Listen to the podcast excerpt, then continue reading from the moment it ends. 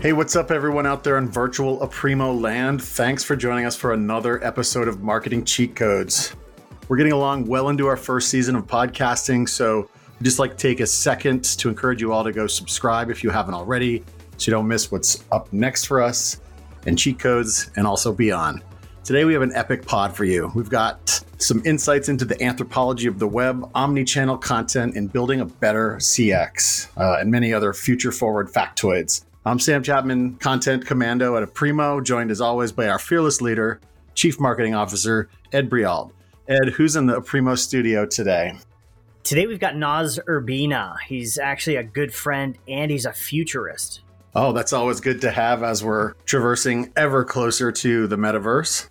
Absolutely. He's actually founder of the Omnichannel X Conference, which I've been at, and he always brings such great thought leaders and ideas, very forward thinking, as well as practical folks to a stage to have really meaningful conversations. Today, Noz unpacks and takes us through Web 1.0, Web 2.0, and here we are now in the era of Web 3.0. Yeah, that's amazing. And just from like how things are fundamentally changing as we, go through that progression, how content will fundamentally change, how we build that content. Is there anything interesting to say for our listeners to pay attention to in terms of like what they can do in the planning stages, the operational stages to tee that up? Yeah, for sure. It's an interesting cheat code, which is get started 20 years ahead of everybody else, which is something he's done. So being future forward, and then also, thinking about omnichannel as where the content is actually ergonomic. So the content, the experience actually moves with the human. Right. Pairing that up with the modularity of how we build things, putting that with a future forward focus. So I think let's get in the DeLorean and go back to the future. There we go.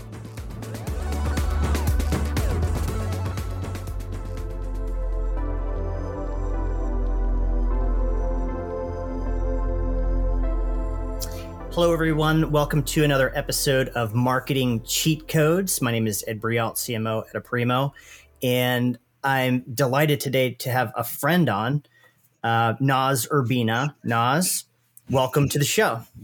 Hi, Ed. Thank you. Nice to be here. And you're not just my friend. You're kind of a big deal in the content community. Typically, you're on big stages. You're an international keynote speaker. You're a founder of the Omnichannel X Conference, which is an awesome place for knowledge, content, and next level thought leadership. Author, content strategist, keynote speaker, and my favorite, which is a futurist. You're going to make me turn pink, Ed. So how does one become a futurist? I want to talk about you a little bit, Noz, and we'll get into some interesting topics here, some that are on a lot of people's minds. But take me back to the beginning with you and take me through a little bit of your career arc. And what did that look like? How did you sort of pave the way to where you are today? Well, it's been a combination of luck and leaping on opportunities as they came. So if we keep it to the kind of there's lots of drama to the beginning of my career. I was just a little bit of color. I was working in a pizza shop, and there was a break-in the middle of the night, and that caused me to go make an application to a different job, and then I ended up in Europe. Yeah, but so I'm originally from Toronto, Canada. So I was. Just born and raised there. And then very, very early in my career, due to quite an unexpected series of events, I ended up applying for a job in London. And I went over to this very small, very niche organization. Very small. It's 120 people. So, not a major enterprise. But I had landed myself right at the burst of the dot-com bubble. 2001, landed myself in a company which just had this incredible vision, and one of the best things for me was this incredible attraction for staff. So I was moved from university straight into creating what we now call structured content, also called intelligent content, very much related to micro content or atomic content. Basically, the content that works on its own, and it's ready for multiple contexts, multiple formats, multiple channels, multiple personalization, automation, et cetera, et cetera, et cetera. And I was doing this we're now 22 years ago. This is nothing new. A lot of these topics aren't new. You've started some of these very, what's advanced for some organizations. They might still not be ready for it, but they're aspiring state. You've been doing this for over 20 years.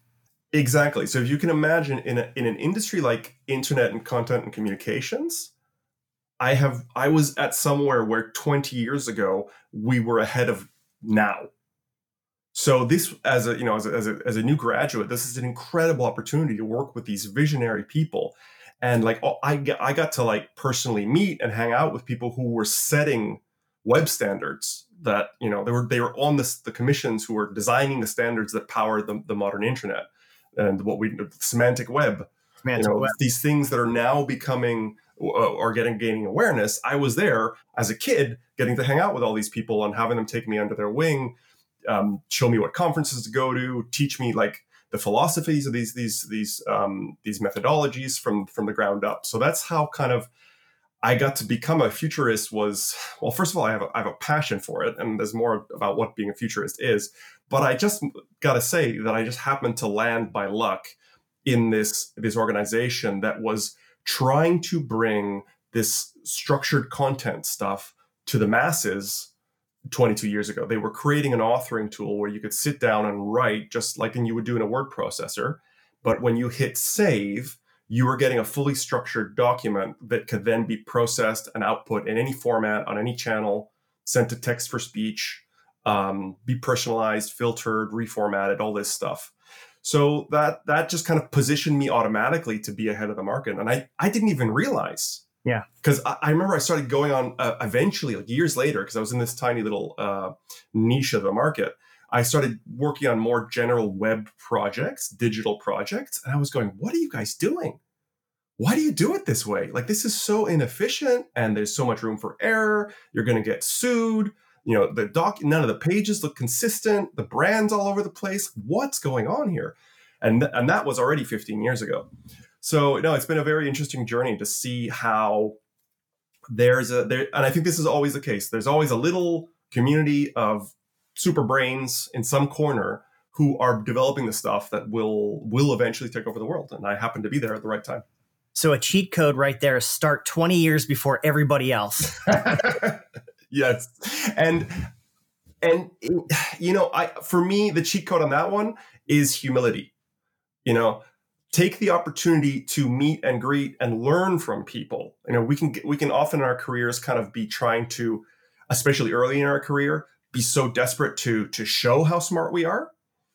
Find the smart people, learn from them, hang out with them, see, even if they're, especially the really big brains, they're sometimes kind of weird people, but hang out with some people and find out what they're all about and how they think, rather than trying to, be the most cool or exciting voice in the room, because eventually it will be. Yeah. Wow. That's awesome. So the semantic web, which is now being changed, evolved by Web 3.0. I want to talk about that, how the machine readable components of it. But before we get there, this is Marketing Cheat Codes. We'd like to talk about any video game experience in the true sense of a cheat code being used. Did Noz Urbina ever play video games? And if you did, oh yeah, give me one. I gotta say, I still, what I do is I'm very monogamous with my games. I will choose one game and I will play only that for 3 or 4 or 5 years, and then I'll switch to another one. So I got one game. I've played maybe 4 games really consistently in the past 15 years. Nice. Get all the levels. Yeah. Just, focus. That's awesome. All right. So, Noz, let's talk about the progression of the internet. So cheat code 1, start 20 years before everybody else. Cheat code 2, surround yourself with extremely brilliant people. There's got to be some cheat codes here in one of the things you like to talk about is the progression of the internet, the usability of the internet, how that thing might change. I know we want to talk about the Web 1.0, Web 2.0, Web 3.0. Talk to me, take me through that 1.0 to where we are today, Web 3.0. We might be here for 10 years. I don't know. I'd like to get your opinion on that too. Talk me through that progression. Right. So I'll start with a cheat code and then we'll work backwards. Okay.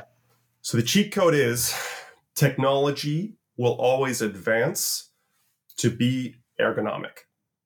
It's, you know, usable is usable by humans, by the human body, by the human brain.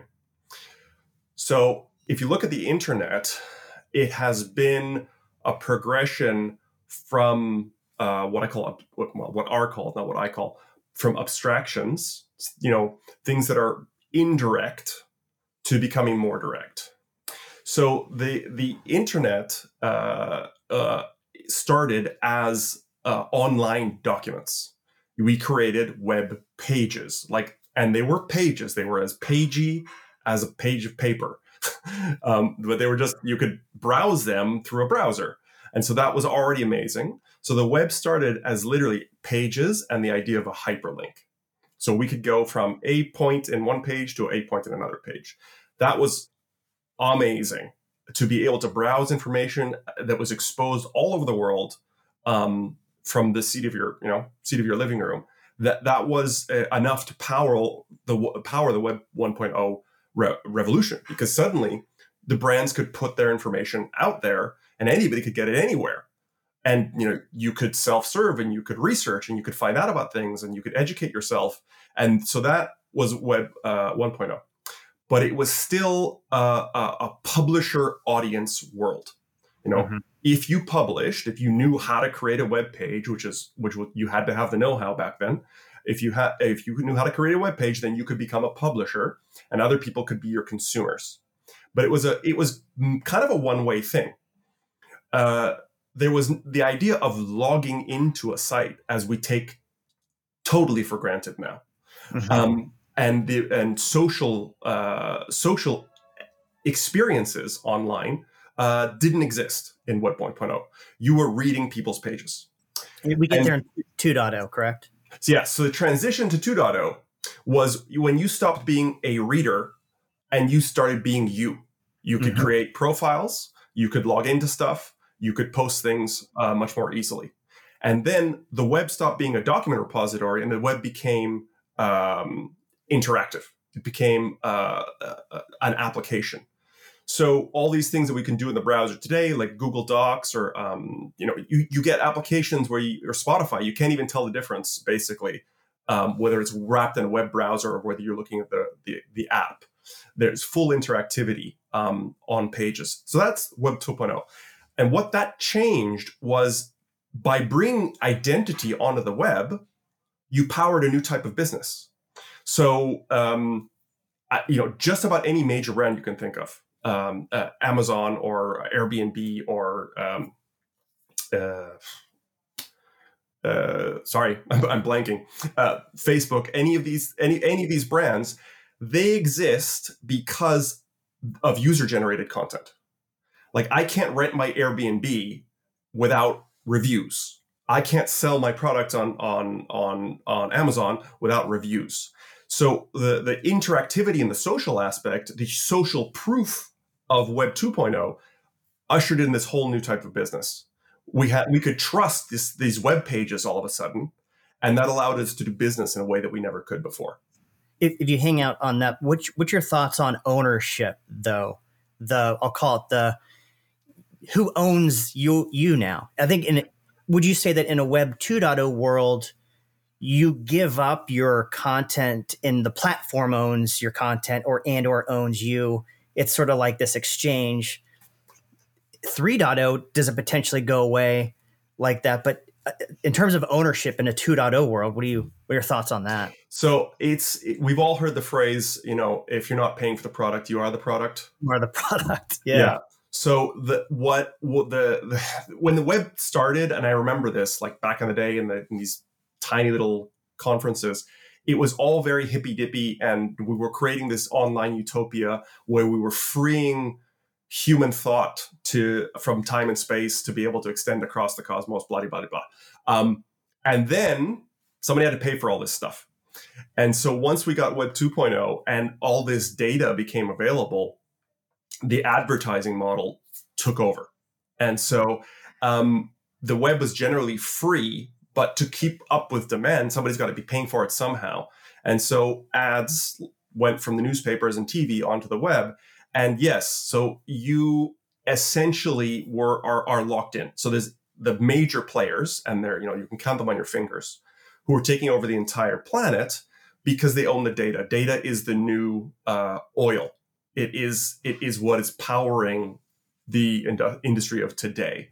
Whoever has the data rules the world, as it were. And we even see this bridging into politics. Countries like China are very focused on making sure they get that data because they know that data is power. And when what's happening with the transition with Web 3.0 is we won't need these central nodes like Google or Facebook to be the arbiters of our communication. And I think we got to pause here to say, what the hell is Web 3.0? Yeah. And I remember back I remember Facebook when we were all asking questions, how's Zuckerberg going to monetize it? Then he started the advertising. And then now look what just happened with Meta. Like all that value is gone because now the decisions of your data are now put back into the ownership of the user. Yeah. No, and it's been bad. You know, it's been very difficult. I have a lot of feelings about the power of the algorithm and the fact that all of human culture worldwide is kind of being arbitrated by a few companies from Silicon Valley. You know, that's not cool. And I see it. You know, I live in Europe. I'm seeing how for example, the censorship rules of Instagram affect local culture in Paris. It changes the way that we think about everything. And that happens because there's these central nodes. There's these companies that provide you a platform in order to be able to express yourself.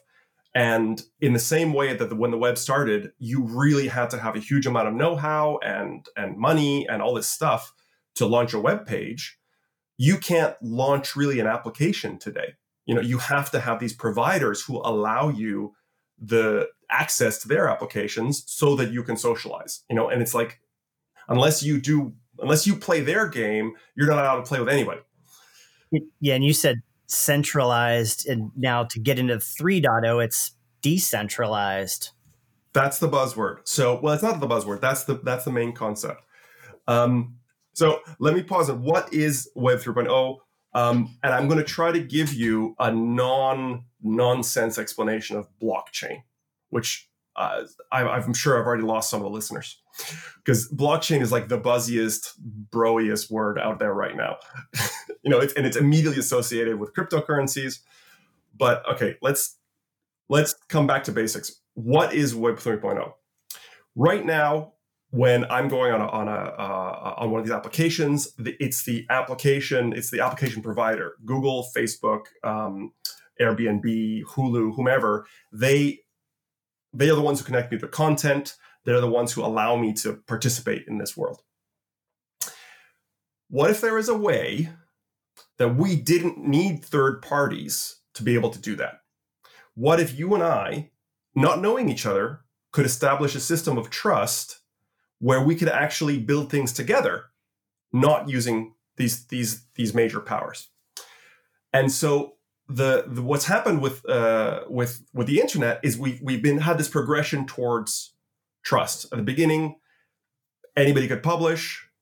There you had some very funky websites, but they didn't get much traffic. Most of it was going to big institutions, governments, libraries, And then we had social media, and the barrier to entry for publishing went down, and took us to where we are now, where we're in a major trust problem, because you cannot trust the content out there anymore.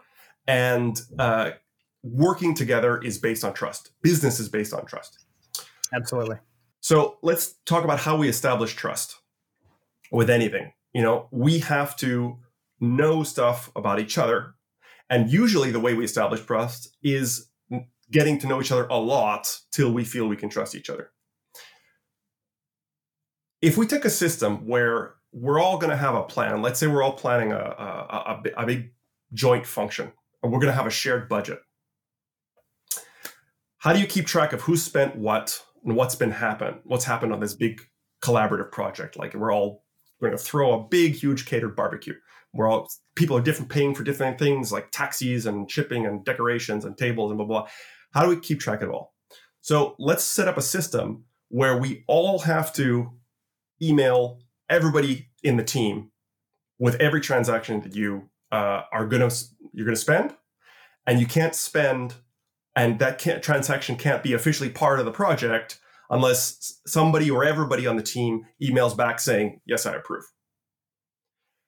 If you did that, then everybody in their individual inboxes has a whole history of everybody's proposals, everybody's transactions, and everyone else agreeing that they validated them.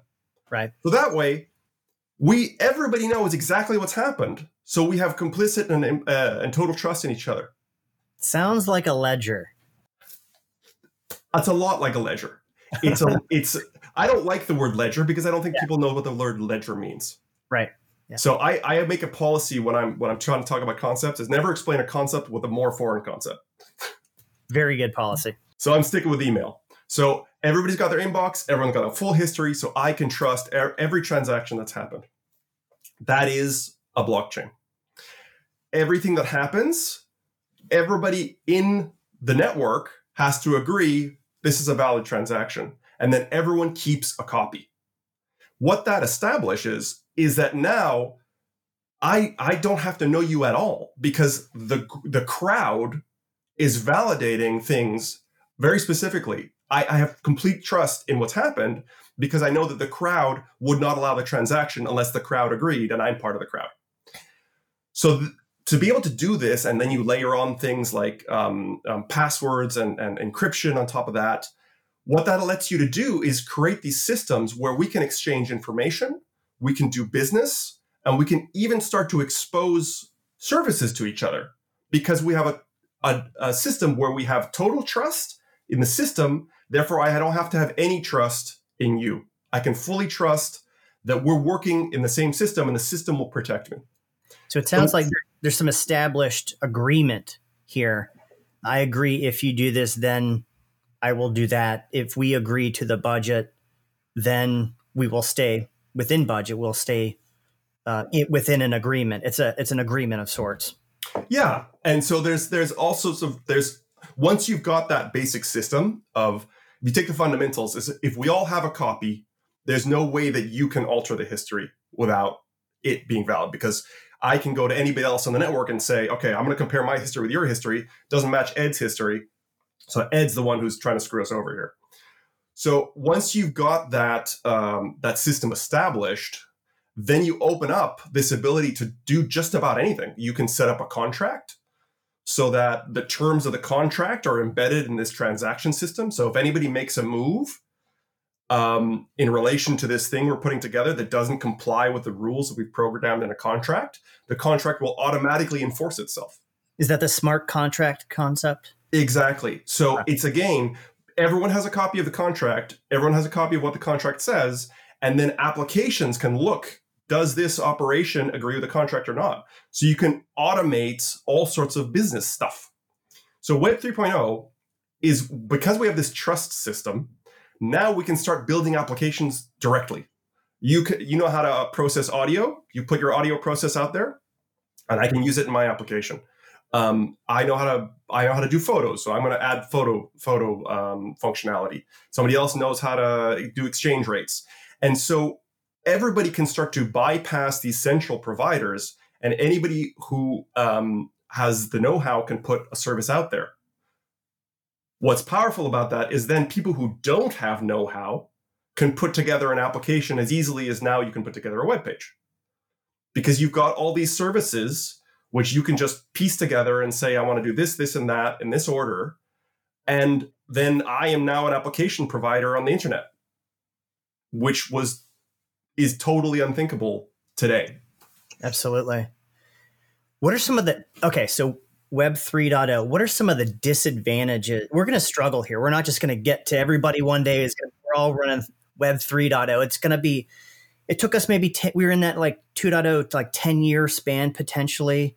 I'm not sure how long you would put us in there, but now we're on to 3.0. We're just in the early days of it. Technology moves exponentially. Humans like to change linearly. How long do you think we're going to be in this 3.0 stage? Well, things, if we take other technological advances, they usually shave off, 25 to 50% off the previous generations. So they can be even faster. So like if you take the exponential growth. So if we take the phases, we have the internet for 20 plus years of 1.0, 25 years to 1.0, then 15 years of 2.0, 3.0 is not, I wouldn't say it's here yet. I would say that it's in this same place where I was 20 years ago. It's in development, but because we have already all this other infrastructure that we're building on top of, I can see it being here within the decade. It's 2022. So I can remember 2012 really well. So like yesterday. So 8 years can go by like that. So, but I think we're about a decade away where you're from a point where we're able to expose these functions of the internet, create contracts with anybody in the world without lawyers and without even necessarily needing a legal entity to arbitrate for us. So we can do business internationally without having to worry about suing each other because we don't have to get governments or legal involved. That the full implications of that, I'm not there yet. I can talk about the experiential implications of this when you put it together with what we were talking about earlier, the semantic web and the metaverse. So what is this all going to mean? Yeah. Is that we're in an internet now, which is truly everywhere. It's in our house. It's on my doorbell. It's on my dog. It's on my wrist. It's like the internet of things is like, I call it, it's gone deep inside the world, in our bodies, on our bodies. Exactly. And so I use the phrase that the gesture is the query. So I said at the beginning of this, the cheat code is usability and experience will always move towards ergonomics. I was giving a presentation in 2011 about the future of information and communication technologies. Oh no, it wasn't 2011, it was like 2004. Yeah, so this is like a while ago. And we were talking about things like tablets. No, it couldn't be tablets yet. We're talking about usability. And the Bluetooth headsets, and the fact that we love our Bluetooth headsets, and that was the way of the future because that is not as ergonomic as that. And that's a simple rule you can always come back to. So the internet as it is today, with keyboards and mice and pointers and screens, that is an interface to something that we're trying to get to. So it's this indirect way of interacting with things. Typing and pointing and clicking, etc. So users always want it to be natural. So AR, augmented reality or mixed reality, has to happen because then we can just look around. I don't search for information on the Eiffel Tower. I just look at the Eiffel Tower and I've got information. I don't ask for extra information. I just point in the direction of the thing I'm most interested in, and then I get further progressive disclosure of information. The power of augmented reality to bring us these superpowers of information are so tempting.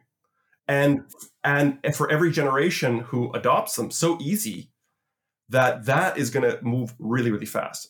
We saw this with mobile phones in 2007 kind of thing, like right before the iPhone. Around that space, we saw this huge rush of phones, and then Apple always kind of comes in. When they see something that's a wave, they always come in and jump on top of it. That's it. That was the iPhone. So we're seeing the same thing now. These Google tried to do Google Glass. I don't know. I didn't remember how many years ago, but a while ago now, and it went into the ground. Right. Too early. Microsoft does the same thing. You want a cheat code? Stop pissing on Microsoft. Yeah. There's always this argument about innovation, and Apple has all this credit. I don't think that they're an innovative company at all. I think Microsoft is the most innovative of the big brands. They're always too innovative. Now we're doing chatbots. Microsoft tried to do Clippy. Right. Exactly. No, they tried to do Clippy. Microsoft, get off my screen, Clippy. Come on. Exactly. They screwed it up. It was too early. Yeah. But they are always there. They tried to do an internet-connected coffee machine decades ago. They tried to do the Internet of Things. They're always trying to do all this stuff. What is that thing called? On the Xbox, it's called the Kinect, where you had the body motion tracking for the game. Yeah, it worked, but they couldn't get it to fully function. So they're always so far ahead that they look like a joke. Yeah, I was at the Microsoft has a conference back in the days of actually going to the Staples Center and getting on planes when we could do that. Satya was demonstrating the creation of virtual worlds. This was like 4 years ago. Yeah. He had the headset on, and there was holograms and virtual meetings. And this was not 6 months ago. This was over 4 years ago. Yeah. So they're on what they call Microsoft HoloLens. HoloLens, yeah. Version 2. So it didn't collapse like Google Glass. They did it the Microsoft way, where they targeted it at enterprise. So it's used in factories, and it's used on oil fields, and it's used in airfields, and it's working. It's really taken off, and that is the seed which is going to eventually cause all this competition. We're hearing about now the Samsung and Apple. They're all there. They're all fighting behind the scenes to say who's going to bring the internet onto our faces first. Who's going to give us Terminator vision, superpower X-ray vision into the internet? That is inevitable. So let's talk about how ergonomics of technology. How can a brand approach this? What does it mean for brands for creating experiences? Let's go there. How can organizations start to think about being more advanced and making it practical and not getting over their skis and usability and utility? Yes. So ironically, we go back to the beginning of our conversation.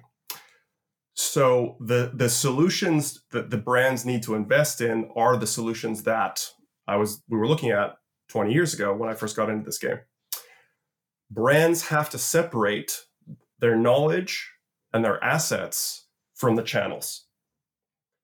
So brands are still today parallel creating and handcrafting deliverables. Like they're making their assets in often a very desktop publishing kind of way, where they're like massaging together different words and different pieces of video and text to create a thing, and then they ship it like a clay pot.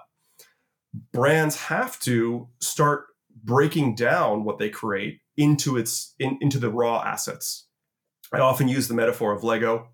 Right. We have to break the stuff down so that we can provide on a web page, but we have a single source of truth based on our Lego pieces. So if we wanted to assemble it to deliver into the metaverse, it's able to do that.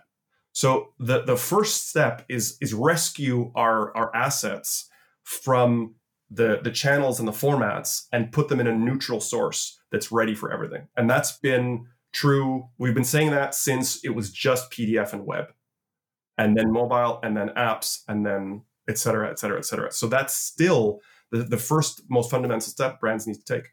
So modularity, atomization, some of those buzzwords to describe it. The blocks, like the Lego blocks, is very easy for us to sort of conceptualize.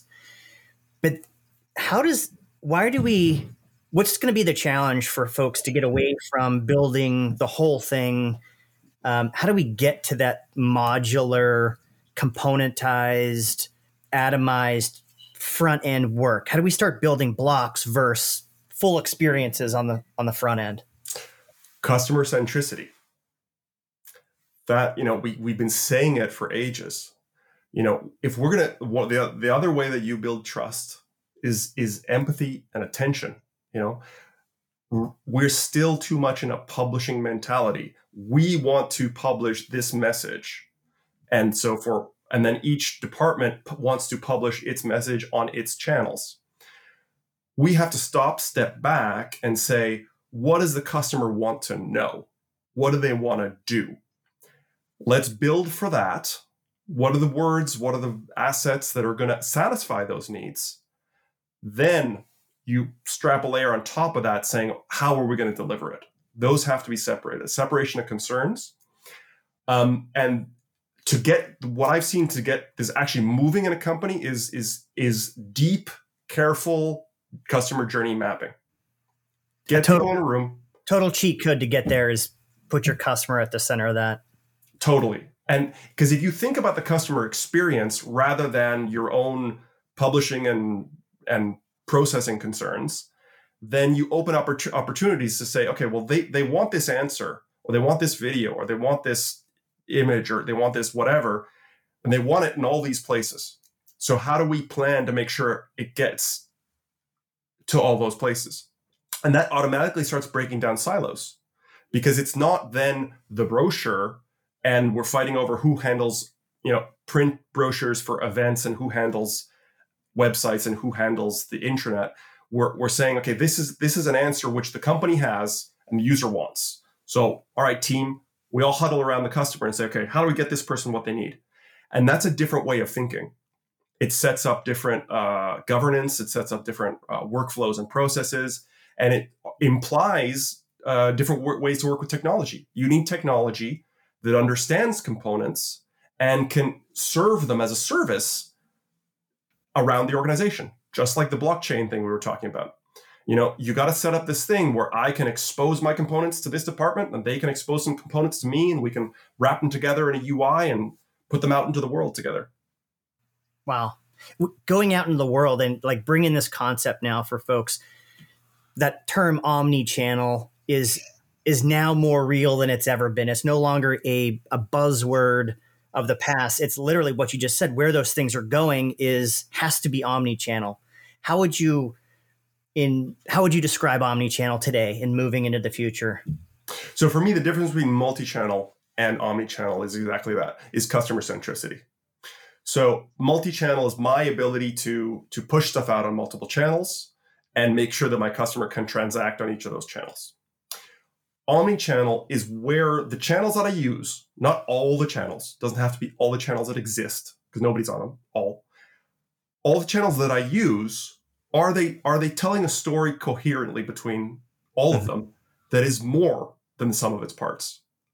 Is the user getting the full experience actually improved when they use multiple channels together? Because I thought about they might be using their phone while they're at a location, or while they're talking to a representative, or they might be looking at their screen while they're on the phone. Have I thought about that reality from the user's perspective and thought about how my channels support each other? Wow. How they can move a transaction from their screen by scanning it onto their phone, then use their fingers to digitally sign and then flick it back onto the screen. Have I built those experiences because I've thought about them at the center of my channels, rather than my channels and their individual efficiency? That's the omnichannel thing. That's, if you look in Google, I go on Google Trends. We called our conference Omnichannel X in 2019. And everyone was saying, you know, are you sure you want to name your conference after a buzzword? And I'm like, no way, this is going away. And you just watch Google Trends, and it's been linear. It's been just keeps going. Wow.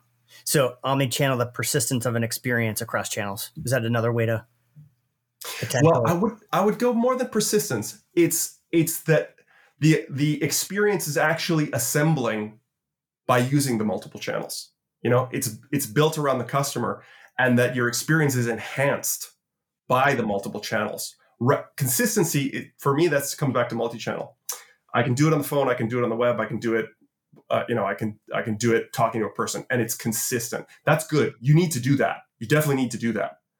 But if you properly leverage the channels, they start to become something more. The puzzle pieces start to become a picture, and that's omnichannel. The user is at the center of this picture, and the channels are creating something more than they could on their own. That's brilliant. Now, Noz, Omnichannel X, I want you to plug that. Talk to me about Omnichannel X and your vision for that and what's coming up. Happy to. So Omnichannel X, Urbina Consulting and Omnichannel X have the same mission. We're trying to help brands have the kind of relationships with people that people have with each other.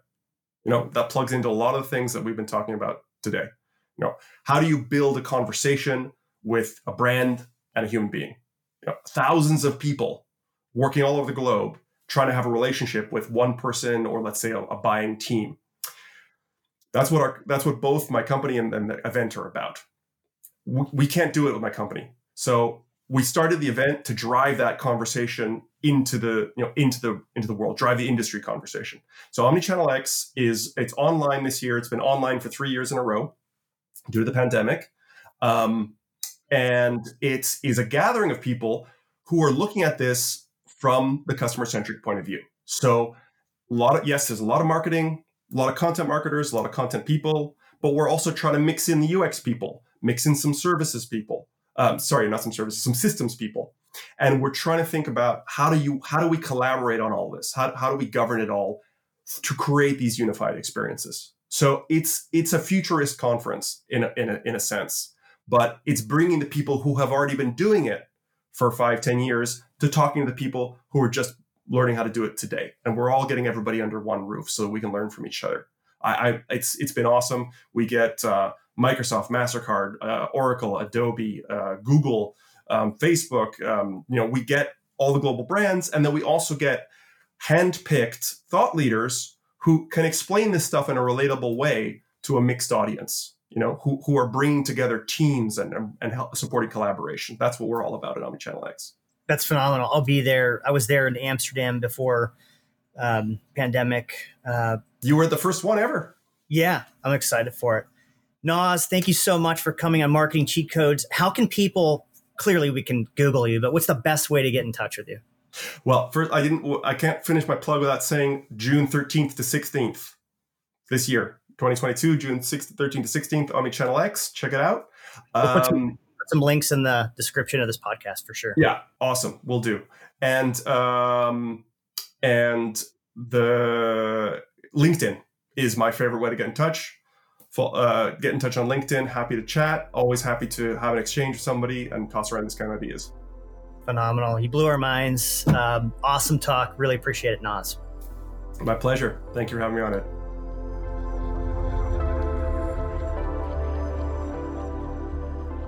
Thank you, everyone, for joining us today for another episode of Marketing Cheat Codes. I want to thank our guests for their time and everyone out there in Aprimo land for listening. This episode was written, mixed, and produced by Glenn McManus. Our associate producer is Noah Horberg. Our production coordinator is Izzy Herbst. And our creative director is Sunny Okamoto. Our series is hosted by Ed Breault. And I'm your co-host, Sam Chapman. If you like what you're hearing, please rate us or review us everywhere you listen to podcasts, and be sure to keep the conversation going by following us on LinkedIn and Twitter. If you have a topic you'd like to hear us discuss or want to be a guest, head on over to the URL in the episode description and drop us a line. Until next time, thanks for listening.